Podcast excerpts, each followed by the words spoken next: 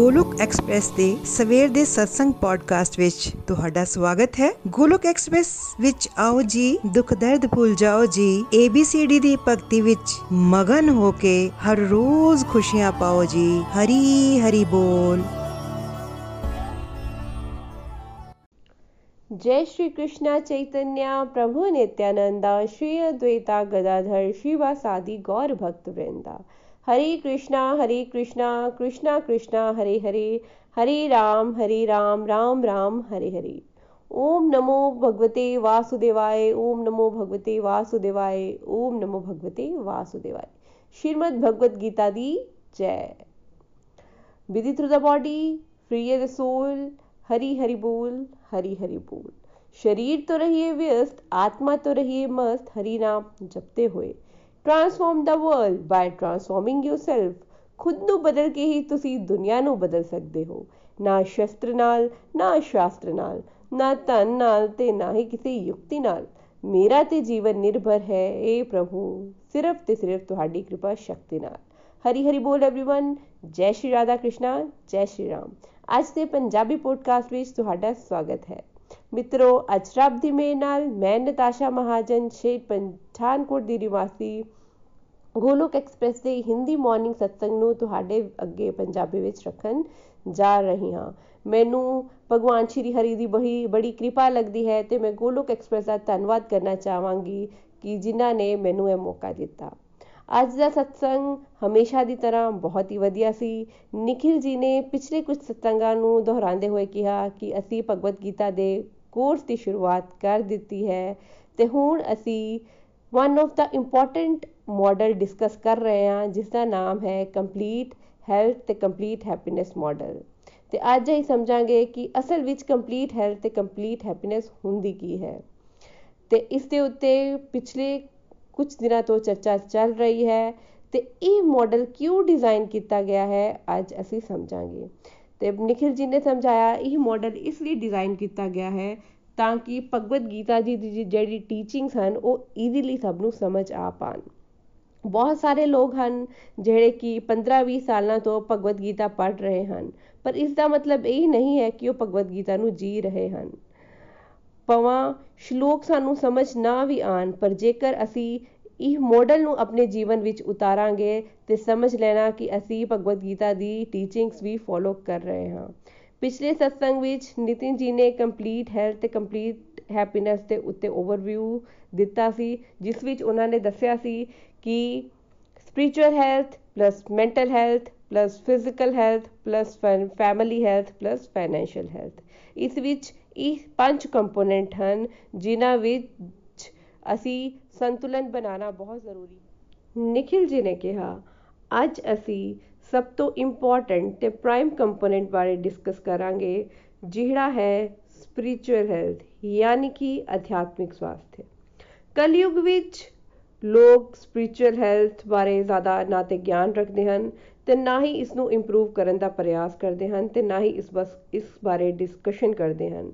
ਪਰ ਅੱਜ ਅਸੀਂ ਜਿਹੜਾ ਕਿ ਸਾਡਾ ਪ੍ਰਾਈਮ ਕੰਪੋਨੈਂਟ ਹੈ ਸਪਿਰਚੁਅਲ ਹੈਲਥ ਉਸ ਬਾਰੇ ਡਿਸਕਸ ਕਰਾਂਗੇ ਤੇ ਆਉਣ ਵਾਲੇ ਸਤਸੰਗਾਂ ਵਿੱਚ ਹੋਰ ਵੀ ਕੰਪੋਨੈਂਟ ਬਾਰੇ ਡਿਸਕਸ ਕਰਾਂਗੇ, ਜਿਵੇਂ ਕਿ mental health physical health family health ਤੇ ਫਾਈਨੈਂਸ਼ੀਅਲ ਹੈਲਥ ਬਾਰੇ। ਪਰ ਸਭ ਤੋਂ ਇੰਪੋਰਟੈਂਟ ਸਪਿਰਚੁਅਲ ਹੈਲਥ ਹੈ, ਉਹਨੂੰ ਠੀਕ ਕਰਨਾ ਬਹੁਤ ਜ਼ਰੂਰੀ ਹੈ, ਕਿਉਂਕਿ ਜੇ ਅਸੀਂ ਸਪਿਰਚੁਅਲ ਹੈਲਥ ਉਤੇ ਧਿਆਨ ਦੇਵਾਂਗੇ, ਤੇ ਬਾਕੀ ਜੇ ਹੈਲਥ ਵਿੱਚ ਉਥਲ-ਪੁਥਲ ਹੋ ਰਹੀ ਹੋਵੇਗੀ, ਉਹ ਠੀਕ ਹੋ ਜਾਏਗੀ। ਪਰ ਕਲਯੁਗ ਵਿੱਚ ਲੋਕਾਂ ਦੀ ਜਿਹੜੀ ਮਤ ਹੈ, ਉਹ ਪੁੱਠੀ ਹੈ। ਲੋਕੀ ਸੋਚਦੇ ਹਨ ਜੇ ਉਹ ਆਪਣੀ ਫਾਈਨੈਂਸਿਸ ਦੇ ਉੱਤੇ ਕੰਮ ਕਰਨ, ਤੇ ਉਹਨਾਂ ਦੀ ਬਾਕੀ ਸਾਰੀ ਹੈਲਥ ਠੀਕ ਹੋ ਜਾਵੇਗੀ। ਕਿਉਂਕਿ ਸਾਨੂੰ ਬਚਪਨ ਤੋਂ ਹੀ ਇਹੀ ਟ੍ਰੇਨਿੰਗ ਮਿਲਦੀ ਹੈ ਕਿ ਸਾਨੂੰ ਕੈਰੀਅਰ ਓਰੀਐਂਟਡ ਹੋਣਾ ਚਾਹੀਦਾ ਹੈ ਤੇ ਸਾਨੂੰ ਆਪਣੇ ਪੈਸਿਆਂ ਵੱਲ ਫੋਕਸ ਕਰਨਾ ਚਾਹੀਦਾ ਹੈ। ਕਿਉਂਕਿ ਜੇਕਰ ਅਸੀਂ ਜ਼ਿਆਦਾ ਪੈਸੇ ਕਮਾਵਾਂਗੇ ਤੇ ਅਸੀਂ ਵਧੀਆ ਘਰ ਲੈ ਸਕਦੇ ਹਾਂ, ਵਧੀਆ ਕਾਰ ਲੈ ਸਕਦੇ ਹਾਂ, ਸਾਨੂੰ ਜ਼ਿਆਦਾ ਕੰਫਰਟਸ ਮਿਲਣਗੇ। ਪਰ ਇਹ ਸਾਡੀ ਬਚਪਨ ਤੋਂ ਹੀ ਜਿਹੜੀ ਟ੍ਰੇਨਿੰਗ ਹੋਈ ਹੋਈ ਹੈ, ਇਹ ਮਨੀ ਓਰੀਐਂਟਡ ਹੋਈ ਹੋਈ ਹੈ ਤੇ ਮਨੀ ਦੇ ਉੱਤੇ ਫੋਕਸ ਯਾਨੀ ਕਿ ਫਾਈਨੈਂਸਿਸ ਦੇ ਉੱਤੇ ਫੋਕਸ ਰੱਖਣ ਵਾਲੀ ਹੋਈ ਹੋਈ ਹੈ, ਜੋ ਕਿ ਗਲਤ ਹੈ। ਜੇਕਰ ਕਿਸੇ ਨੇ ਅਧਿਆਤਮਿਕ ਤੌਰ ਤੇ ਤਰੱਕੀ ਕਰਨੀ ਹੈ ਤੇ ਆਪਣੇ ਜੀਵਨ ਨੂੰ ਸੁਧਾਰਨਾ ਹੈ ਤੇ ਉਸ ਨੂੰ ਆਪਣੀ ਸਪਿਰਚੁਅਲ ਹੈਲਥ ਦੇ ਉੱਤੇ ਕੰਮ ਕਰਨਾ ਪਵੇਗਾ। ਕਲਯੁਗ ਦੇ ਲੋਕਾਂ ਨੇ ਸਭ ਤੋਂ ਪਹਿਲਾਂ ਫਾਈਨੈਂਸ਼ੀਅਲ ਹੈਲਥ ਨੂੰ ਰੱਖਿਆ ਹੋਇਆ ਹੈ, ਲੇਕਿਨ ਜੇਕਰ ਤੁਸੀਂ ਸਾਡਾ ਕੰਪਲੀਟ ਹੈਲਥ ਤੇ ਹੈਪੀਨੈਸ ਮਾਡਲ ਦੇਖੋਗੇ, ਤੇ ਉਹਦੇ ਵਿੱਚ ਸਪਿਰਚੁਅਲ ਹੈਲਥ ਅਸੀਂ ਸਭ ਤੋਂ ਪਹਿਲਾਂ ਰੱਖੀ ਹੈ ਤੇ ਫਾਈਨੈਂਸ਼ੀਅਲ ਹੈਲਥ ਸਭ ਤੋਂ ਲਾਸਟ ਵਿੱਚ ਰੱਖੀ ਹੈ। ਕਿਉਂਕਿ ਸਪਿਰਚੁਅਲ ਹੈਲਥ ਸਭ ਤੋਂ ਇੰਪੋਰਟੈਂਟ ਹੈ ਤੇ ਫਾਈਨੈਂਸ਼ੀਅਲ ਹੈਲਥ ਸਭ ਤੋਂ ਲਾਸਟ ਵਿੱਚ ਆਂਦੀ ਹੈ, ਜੇਕਰ ਤੁਸੀਂ ਅਧਿਆਤਮਿਕ ਤੌਰ ਦੇ ਉੱਤੇ ਤਰੱਕੀ ਕਰਨੀ ਹੈ। ਪਰ ਸਨ ਅਸੀਂ ਇਹ ਸੋਚ ਕੇ ਕਦੇ ਵੀ ਨਹੀਂ ਘਬਰਾਣਾ ਕਿ ਦੁਨੀਆ ਤੇ ਇਹ ਨਹੀਂ ਕਰ ਰਹੀ। ਦੁਨੀਆ ਤੇ ਪੈਸੇ ਦੇ ਪਿੱਛੇ ਭੱਜ ਰਹੀ ਹੈ ਤੇ ਬਾਕੀ ਚੀਜ਼ਾਂ ਦੇ ਉੱਤੇ ਫੋਕਸ ਕਰ ਰਹੀ ਹੈ ਤੇ ਅਸੀਂ ਤੇ ਬਿਲਕੁਲ ਡਿਫਰੈਂਟ ਕਰ ਰਹੇ ਹਾਂ। ਨikhil ji ਨੇ ਕਿਹਾ, ਕੁਝ ਸਾਲਾਂ ਪਹਿਲਾਂ ਮੈਨੂੰ ਵੀ ਲੋਕ ਇਹੀ ਕਹਿੰਦੇ ਸਨ ਕਿ ਬਾਕੀ ਦੁਨੀਆ ਤੇ ਪੈਸੇ ਨੂੰ ਫੋਕਸ ਦੇ ਰਹੀ ਹੈ ਤੇ ਅਸੀਂ ਜਿਹੜੇ ਅਧਿਆਤਮ ਨੂੰ ਫੋਕਸ ਕਿਉਂ ਦਈਏ? ਤੇ ਮੈਂ ਉਹਦਾ ਜਵਾਬ ਦਿੰਦੇ ਹੋਏ ਕਿਹਾ ਸੀ ਕਿ ਬਾਕੀ ਦੁਨੀਆ ਦੇ ਜੀਵਨ 'ਚ ਤੇ ਦੁੱਖ ਵੀ ਬਹੁਤ ਹਨ, ਉਹ ਦੁਖੀ ਵੀ ਬਹੁਤ ਰਹਿੰਦੇ ਹਨ ਤੇ ਕੀ ਮੈਂ ਵੀ ਦੁਖੀ ਹੋ ਜਾਵਾਂ? ਤੇ ਲੋਕਾਂ ਦੇ ਜੀਵਨ ਵਿੱਚ ਪ੍ਰਾਇੋਰਟੀਜ਼ ਵੱਖਰੀਆਂ ਹੁੰਦੀਆਂ ਹਨ, ਪਰ ਜੇਕਰ ਕੋਈ ਵਿਅਕਤੀ ਅਧਿਆਤਮਿਕ ਤੌਰ ਤੇ ਤਰੱਕੀ ਕਰਨਾ ਚਾਹੁੰਦਾ ਹੈ, ਉਹਦੀ ਪ੍ਰਾਇੋਰਟੀਜ਼ ਵੱਖਰੀਆਂ ਹੁੰਦੀਆਂ ਹਨ। ਤੇ ਅਧਿਆਤਮਿਕ ਵਿਅਕਤੀ ਲਈ ਇਹੀ ਪ੍ਰਾਇੋਰਟੀ ਹੁੰਦੀ ਹੈ ਕਿ ਉਹ ਆਪਣੀ ਸਪਿਰਚੁਅਲ ਹੈਲਥ ਉੱਤੇ ਸਭ ਤੋਂ ਪਹਿਲਾਂ ਕੰਮ ਕਰੇ। ਤੇ ਹੁਣ ਅਸੀਂ ਡਿਸਕਸ ਕਰਨ, ਕਰਾਂਗੇ ਕਿ ਸਪਿਰਚੁਅਲ ਹੈਲਥ ਹੁੰਦੀ ਕੀ ਹੈ। ਨikhil ji ਨੇ ਬਹੁਤ ਸੁੰਦਰ ਢੰਗ ਨਾਲ ਸਮਝਾਉਂਦੇ ਹੋਏ ਕਿਹਾ ਕਿ ਸਪਿਰਚੁਅਲ ਹੈਲਥ ਯਾਨੀ ਕਿ ਆਤਮਾ ਦਾ ਖਾਣਾ ਤੇ ਆਤਮਾ ਦਾ ਸਵਾਸਥ ਅਤੇ ਪਹਿਲਾਂ ਨਿਖਿਲ ਜੀ ਨੇ ਆਤਮਾ ਨੂੰ ਵਿਸਥਾਰ ਰੂਪ 'ਚ ਸਮਝਾਉਂਦੇ ਹੋਏ ਕਿਹਾ, ਆਤਮਾ ਇੱਕ ਐਨਰਜੀ ਹੈ ਜਿਹੜੀ ਭਗਵਾਨ ਦੀ ਸ਼ਕਤੀ ਹੈ।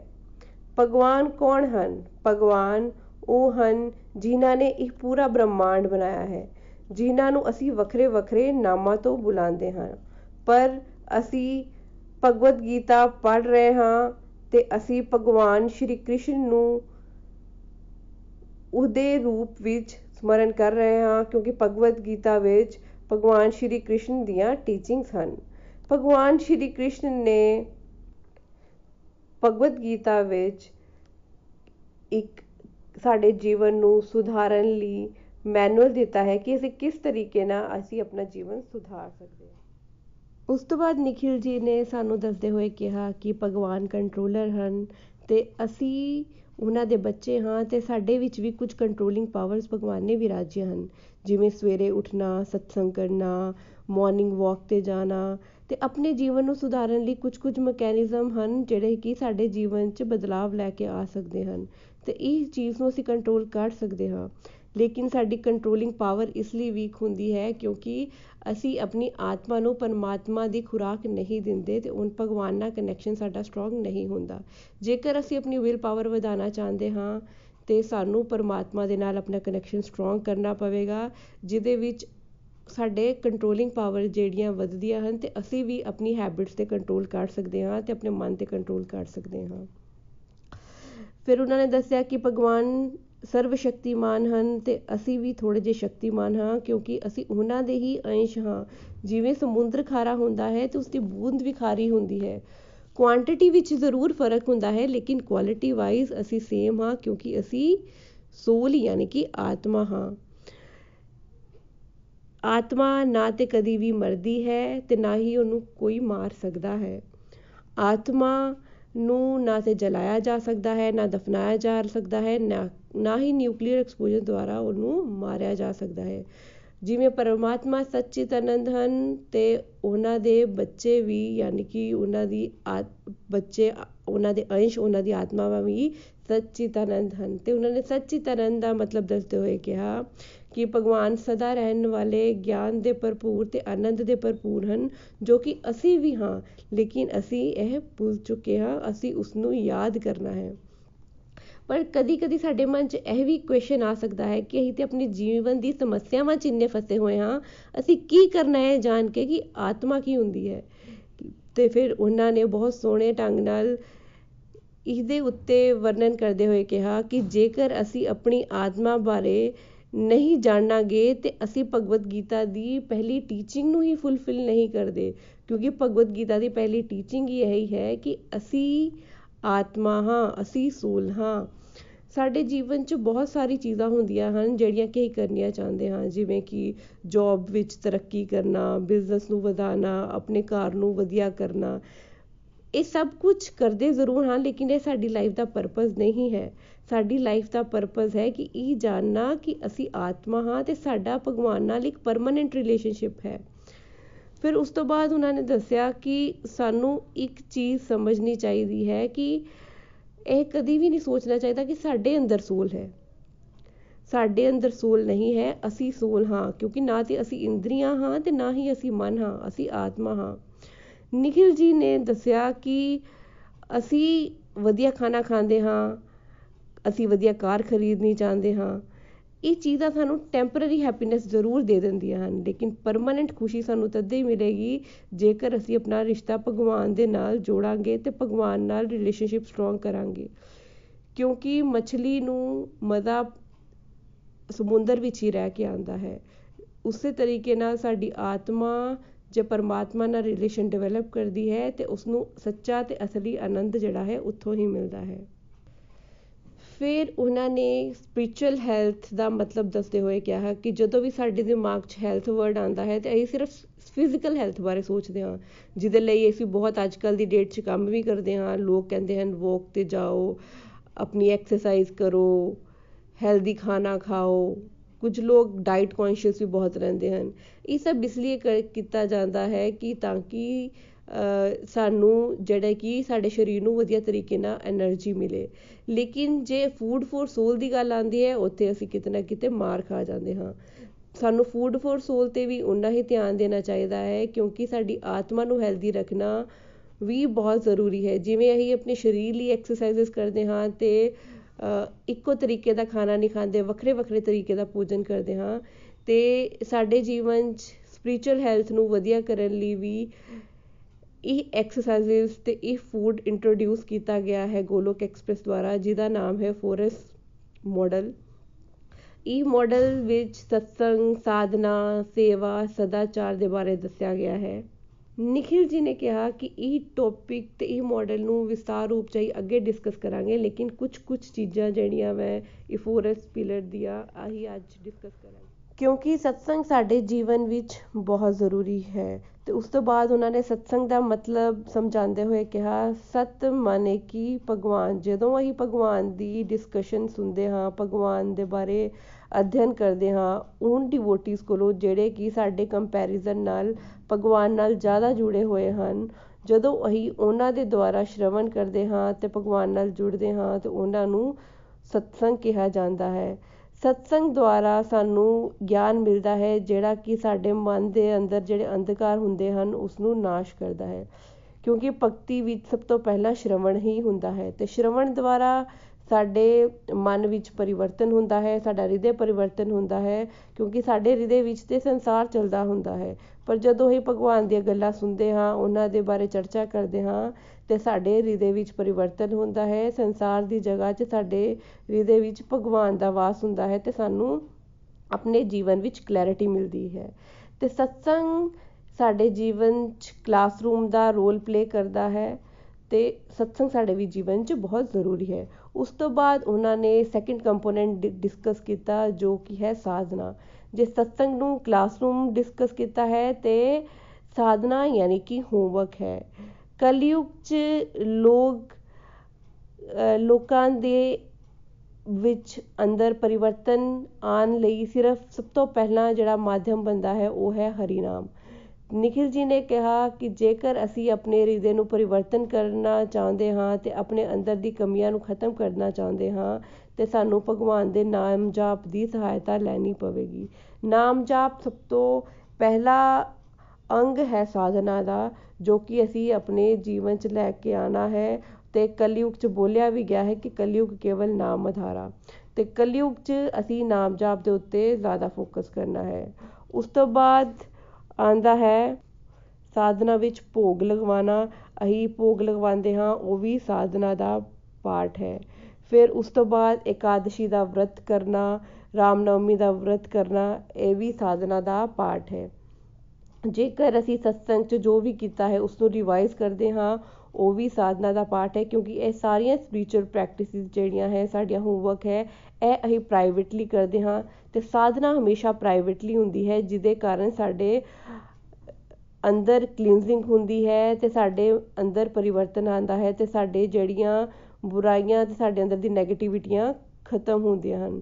ਤੇ ਸਾਧਨਾ 'ਚ ਜੇਕਰ ਅਸੀਂ ਨਾਮ ਜਾਪ ਕਰਨਾ ਵੀ ਹੈ ਤੇ ਅਸੀਂ ਟੈਲੀਕਾਊਂਟਰ ਦੁਆਰਾ ਵੀ ਕਰ ਸਕਦੇ ਹਾਂ। ਜੇਕਰ ਇੱਕ ਦੁਕਾਨਦਾਰ ਹੈ, ਉਹ ਕੋਲ ਸਮਾਂ ਬਹੁਤ ਘੱਟ ਹੁੰਦਾ ਹੈ ਤੇ ਇੱਕ ਕਸਟਮਰ ਦੇ ਆਉਣ ਤੇ ਦੂਜੇ ਕਸਟਮਰ ਦੇ ਆਉਣ 'ਚ 15 ਮਿੰਟ ਦਾ ਫ਼ਰਕ ਹੈ ਤੇ ਉਹ ਟੈਲੀਕਾਊਂਟਰ ਦੁਆਰਾ ਤਿੰਨ ਜਾਂ ਚਾਰ ਮਾਲਾ ਕਰ ਵੀ ਸਕਦਾ ਹੈ ਉਸ ਟਾਈਮ ਪੀਰੀਅਡ ਤੇ ਸਾਨੂੰ ਆਪਣੇ ਹੀ ਸਮੇਂ ਕੱਢਣਾ ਪਵੇਗਾ ਤੇ ਸਾਧਨਾ ਸਾਨੂੰ ਆਪਣੀ ਸਟਰੋਂਗ ਬਣਾਉਣੀ ਚਾਹੀਦੀ ਹੈ। ਜੇਕਰ ਅਸੀਂ ਭਗਤੀ 'ਚ ਤਰੱਕੀ ਕਰਨੀ ਹੈ।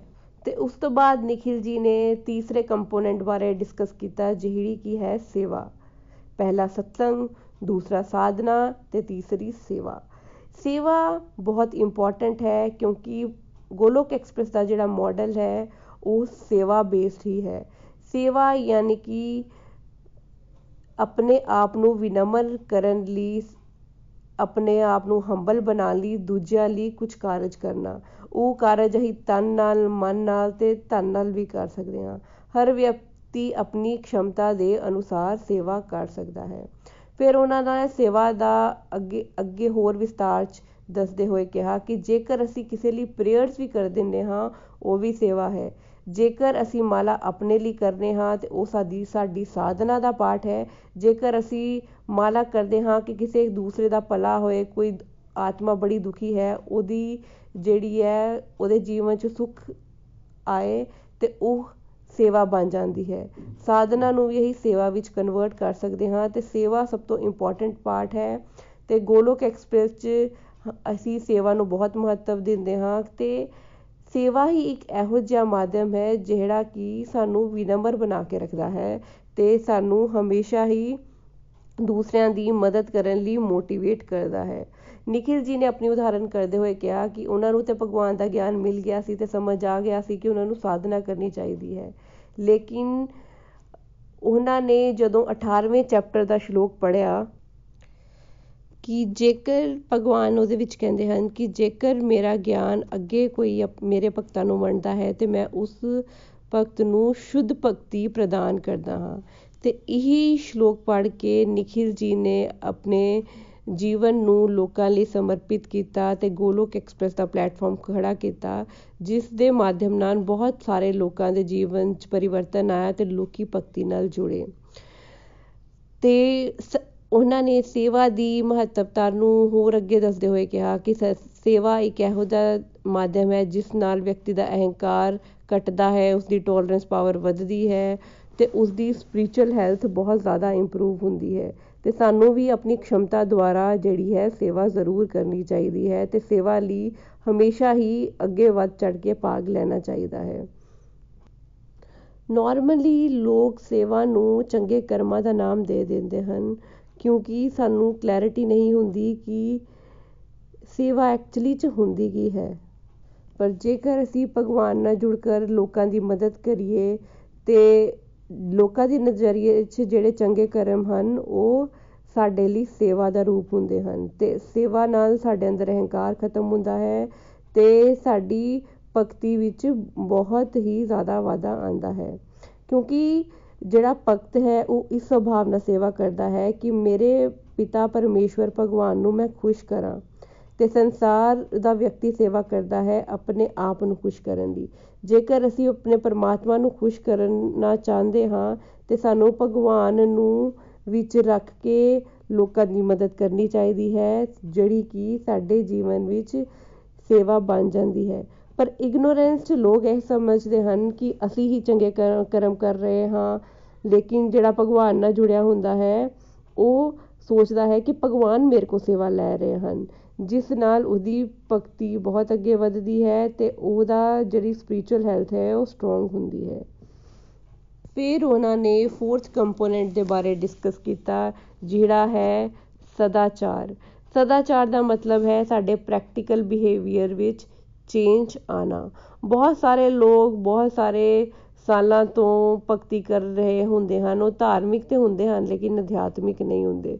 ਉਹਨਾਂ ਦੇ ਪ੍ਰੈਕਟੀਕਲ ਬਿਹੇਵੀਅਰ 'ਚ ਤੇ ਚੇਂਜ ਨਹੀਂ ਹੁੰਦਾ, ਪਰ ਉਹ ਕਹਿੰਦੇ ਹਨ ਕਿ ਅਸੀਂ ਭਗਤੀ ਕਰਦੇ ਹਾਂ। ਲੇਕਿਨ ਗੋਲੋਕ ਐਕਸਪ੍ਰੈਸ ਦੇ ਮਾਧਿਅਮ ਨਾਲ ਜਿਹੜਾ ਵਿਅਕਤੀ ਸਹੀ ਤਰੀਕੇ ਨਾਲ ਭਗਤੀ ਕਰਦਾ ਹੈ ਤੇ ਆਪਣੀ ਸਤਸੰਗ, ਸਾਧਨਾ, ਸੇਵਾ ਨੂੰ ਬੈਲੈਂਸ ਤਰੀਕੇ ਨਾਲ ਲੈ ਕੇ ਆਉਂਦਾ ਹੈ, ਤੇ ਉਹਦੇ ਪ੍ਰੈਕਟੀਕਲ ਬਿਹੇਵੀਅਰ ਵਿੱਚ ਵੀ ਬਹੁਤ ਸਾਰਾ ਬਦਲਾਵ ਆਉਂਦਾ ਹੈ।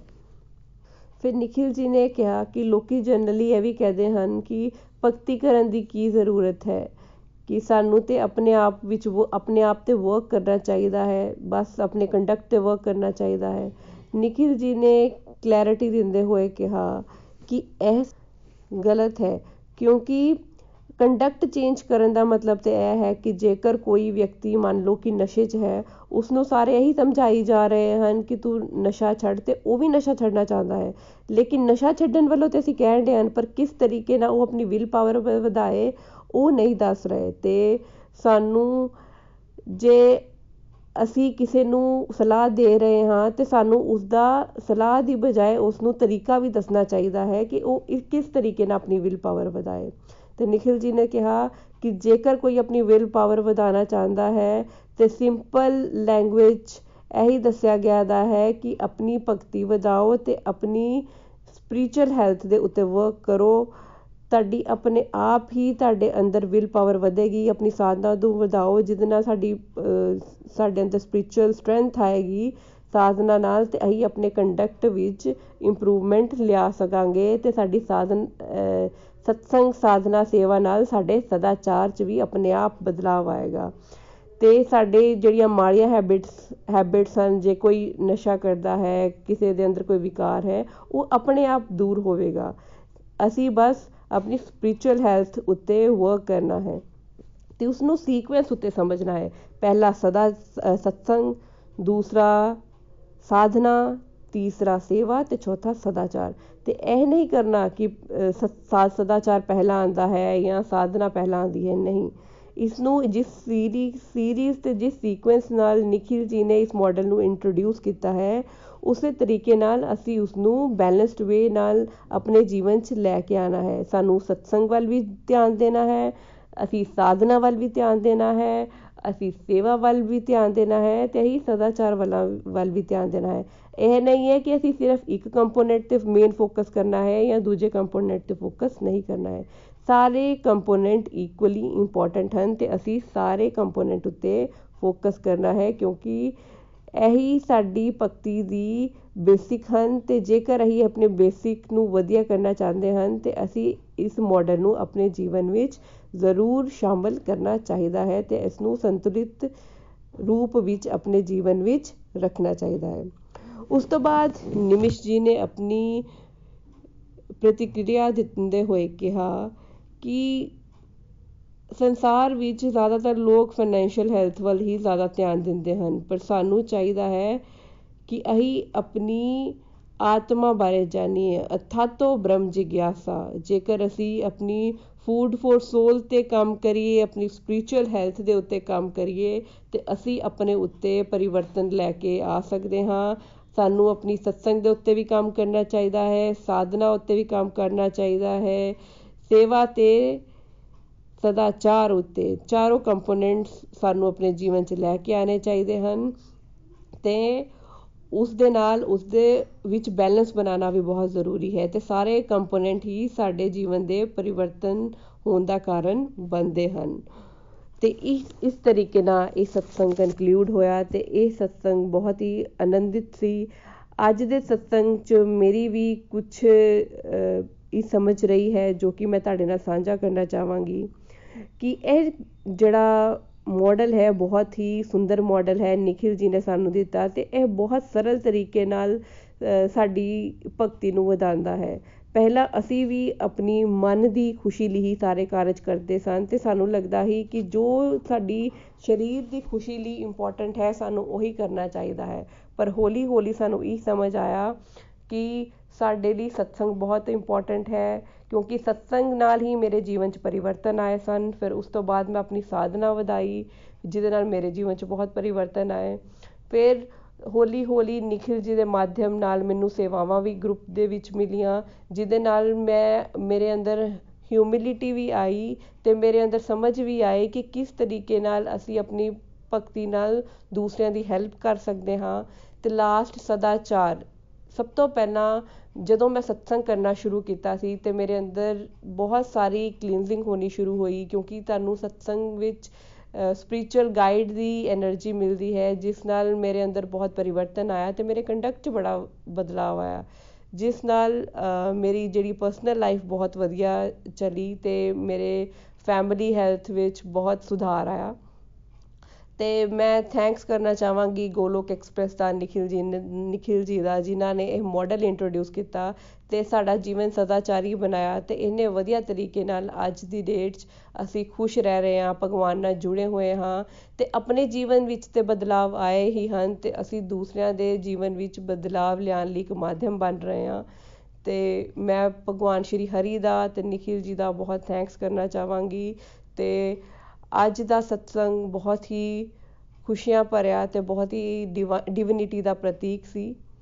ਤੇ ਅੰਤ ਵਿੱਚ ਮੈਂ ਭਗਵਾਨ ਨੂੰ ਸਮਰਨ ਕਰਦੇ ਹੋਏ ਇਹੀ ਕਵਾਂਗੀ ਕਿ ਧੰਨਵਾਦ ਕਿ ਇਸ ਸਤਸੰਗ ਬਾਰੇ ਸੁਣਨ ਦਾ ਤੇ ਹੁਣ ਅਸੀਂ ਅਗਲੇ ਸਤਸੰਗਾਂ ਵਿੱਚ ਸਪਿਰਚੁਅਲ ਹੈਲਥ ਨੂੰ ਹੋਰ ਵਧੀਆ ਤਰੀਕੇ ਨਾਲ ਜਾਣਾਂਗੇ। ਹਰੀ ਹਰੀ ਬੋਲ।